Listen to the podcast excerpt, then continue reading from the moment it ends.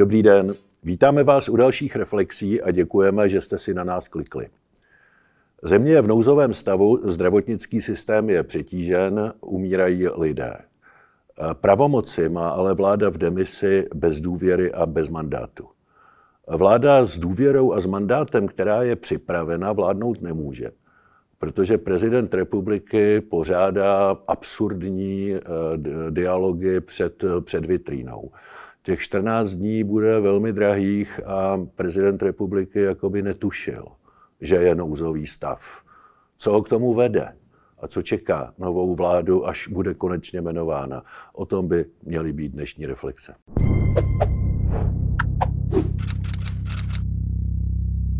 Tak eh, viděl jsem fotku, viděl jsem fotku a četl jsem si, četl jsem informace o setkání Petra Fialy, budoucího premiéra s bývalým premiérem, s premiérem v demisi, Andrejem Babišem a eh, téměř to vypadalo, jako by eh, si oba dva uvědomili vážnost situace a, a začali vládnout v úvozovkách spolu.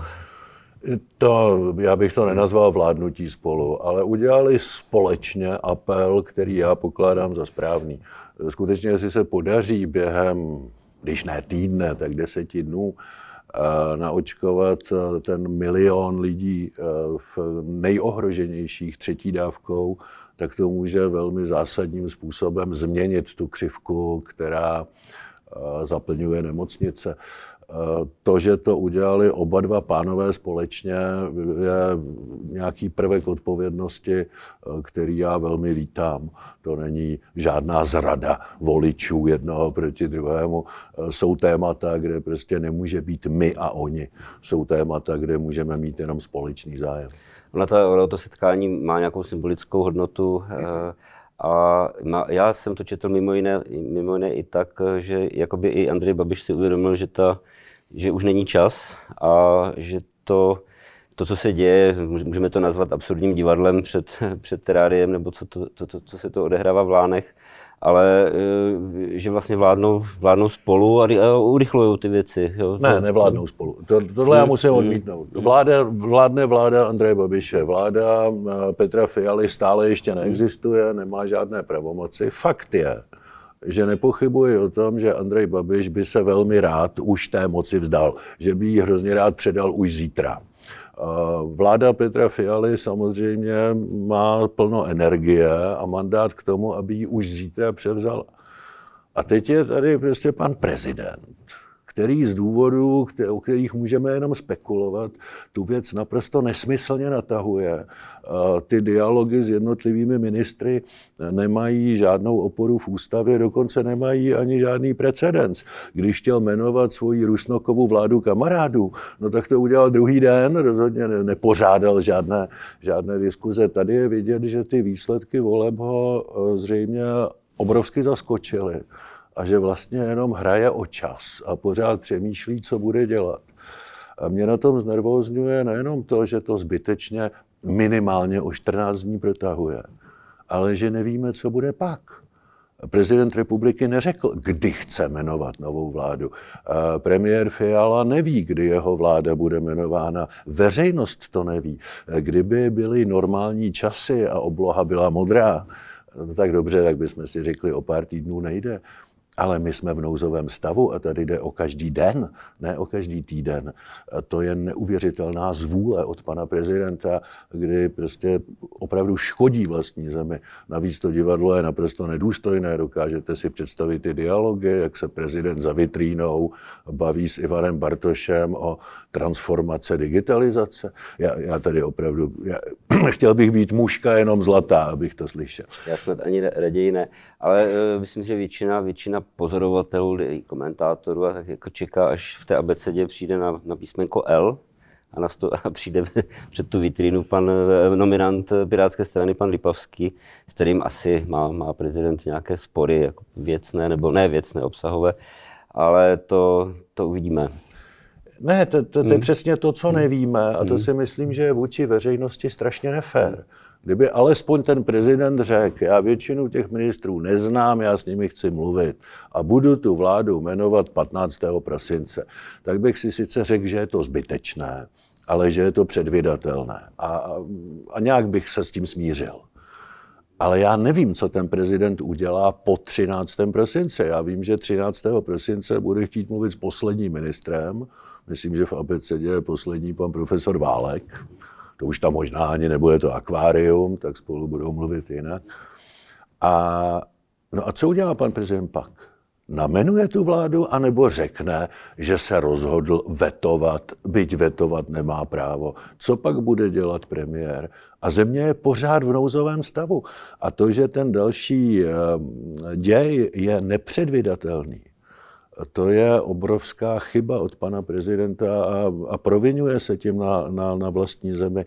Já si myslím, že to, na co má veřejnost právo, je především předvydatelnost chování své politické reprezentace. A on je schválně nepředvydatelný. A to si myslím, že je od něj strašně nefér. Před vládou Petra Fialy, vláda Petra Fialy budoucí, musíme to říct budoucí a nevíme, ale, ale chopila se toho tématu, které je na bílední a to je, to je teda pandemie covidu. Jsme v nouzovém stavu, jak jste říkal, umírají lidé, lidé umírají vždycky, ale zdá se, že umírají zbytečně. Eh, Umírá jich víc a víc jich umírá zbytečně. Eh, kvůli, kvůli opatřením, neopatřením vlády Andreje Babiše. Nicméně věříme, věříme společně v to, že ta pandemie dříve nebo později skončí. Nevíme, jestli bude to trvat tři měsíce, čtyři měsíce, půl roku ale že ta křivka prostě půjde dolů a, a ten náš život se vrátí eh, do normálu. Co je to, co je to, to B? Eh, to B, jak já, jak já to vnímám, je eh, opravdu ekonomická situace. To je prostě po, po roce a půl covidu a pro osmi letech, de facto osmi letech vládnutí vlády Andreje Babiše, je asi to, před, před čím Petr Fialová vláda stojí. A na to podle mě občané budou, budou hledět čím dál víc. Eh, samozřejmě. A je to o tom, abychom si se smířili s tím, že se nám nevrátí naše životy před covidem. Že už budou vždycky jiné. My se tady naučíme s covidem žít, ta pandemie, pandemie bude zvládnutá, ale ta pandemie do značné míry změnila svět. Tak jako změnila svět Lehmanovská krize, po pádu Lehman Brothers, tak změní svět i tahle covidová krize. A s tím přichází celá řada problémů, se kterými nemáme zkušenosti. A těm bude muset Fialová vláda čelit, až se vypořádá s tou hlavní vlnou pandemie.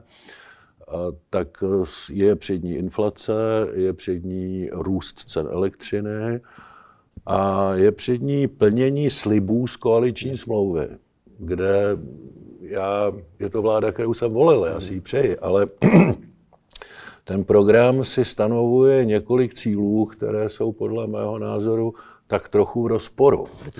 A jestliže říkáte, že zvýšíte výdaje na obranu, jestliže chcete snížit sociální pojištění, nechcete zvýšit daně a budete konsolidovat veřejné rozpočty, tak, tak mě to prostě nevychází.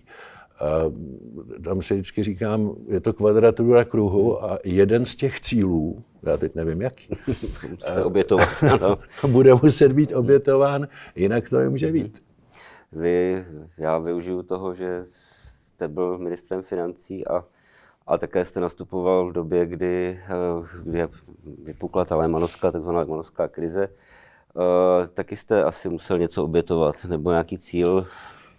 Samozřejmě několik cílů. Hmm. Pochopitelně bylo to v jiné situaci. Hmm. Bylo to v situaci, kdy hrozilo, že nám nikdo nepůjčí. To znamená, ta priorita číslo jedna bylo přesvědčit trhy, že se nás nemusí bát tedy že se umíme chovat maximálně zodpovědně a úsporně. E, to dneska díky jiné, úplně jiné politice e, centrálních bank v téhle situaci ty vlády nejsou. Je to na jednu stranu dobře, protože nejsou pod tím obrovským tlakem, na druhou stranu za to platí občané svými úsporami, protože se to promítlo do inflace, pochopitelně. Takže je to v úplně jiné situaci. Ta vláda nemusí kopírovat to, co jsme dělali my v letech 10 a 11 pod tlakem hrozby, že nám nikdo nepůjčí. Vždycky nám někdo půjčí, teď jde o to, za jaký podmínek. A ale eh, to pořád neznamená, že všechny ty cíle jsou spolu slučitelné a, a kompatibilní. Já nechci vám skákat do řeči, ale mám pocit, že to, co říkáte, platí do jisté míry i na budoucí německou vládu. Eh, četl jsem priority eh, budoucí koalice sociálních demokratů, zelených a liberálů a tam, je, tam těch protichudných, eh, těch protichudných programových priorit je možná víc než v té naší vládě. Tam, je, tam jsou brutálně, brutálně zelené, zelené ambice pro, proti udržo, liberálové tam zase prosazují zachování daní a rozpočet vyrovnaný. To je, to je podobně absurdní, nebo absurdní je špatné já, slovo. Já jsem rád, že jste to zmínil, protože my jsme tak propojeni hmm. s německou ekonomikou, že je docela dobře možné, že kroky německé vlády mají na každodenní hospodářský život v České republice možná větší dopad než kroky vlády, kroky vlády české. A já jsem četl koaliční smlouvu sociálních demokratů, zelených a liberálů. A mám stejný pocit, jako když čtu program koaliční smlouvy české vlády. Prostě tam běhá moc zajíců po poli a není možné je ulovit všechny najednou. Oni chtějí zvyšovat výdaje na obranu. To já si myslím, že je správné, protože bezpečnostní situace v Evropě se mění. Současně trvají na tom, že zachovají úroveň 48% důchodu k průměrné mzdě. Současně v žádném případě nechtějí zvýšit daně. Současně čekají obrovské výdaje na energetiku, protože odcházejí od jádra i od uhlí. A současně říkají, že se vrátí k vyrovnaným rozpočtu.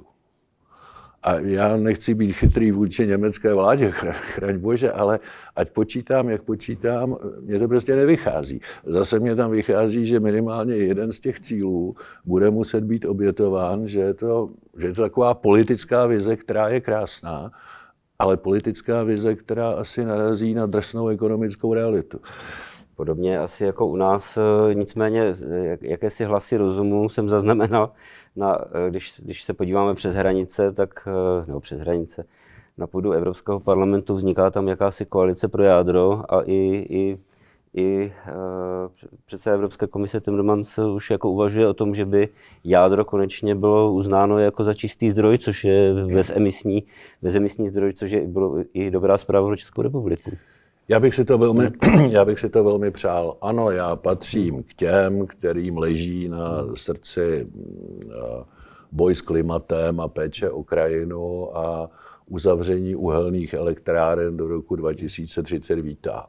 Pak si ale vždycky musíme položit otázku, odkud ty zdroje vezmeme. A jestliže se rozhodnete, jako se rozhodlo Německo, že zavřete uhelné elektrárny, a zavřete jaderné elektrárny, tak vám zůstanou jenom ty obnovitelné zdroje, což je krásný politický cíl, ale to slunce pořád nesvítí a ten vítr pořád nefouká. A to jádro je bezemi, bezpečný, bezemisní zdroj, to znamená vzdát se jádra eh, znamená eh, skutečně riskovat eh, sociální pozici svých obyvatel. A já bych strašně rád, kdyby se prosadilo jádro jako bezemisní zdroj, který plně nahradí eh, tedy eh, ty, ty, ty fosilní zdroje. No doufejme, já, já jsem v tomto směru optimista a věřím, věřím že budoucí fialová vláda je, je si toho vědoma. A eh, můžeme, můžeme skončit aspoň něčím pozitivním a těšit se na příště. Děkuji. Těšme se, že ty cíle, se jak německé vládě, tak české podaří naplnit, byť mám tisíce důvodů k pochybnostem, to neznamená, že jim nefandím. Tak zase příště. Děkujeme.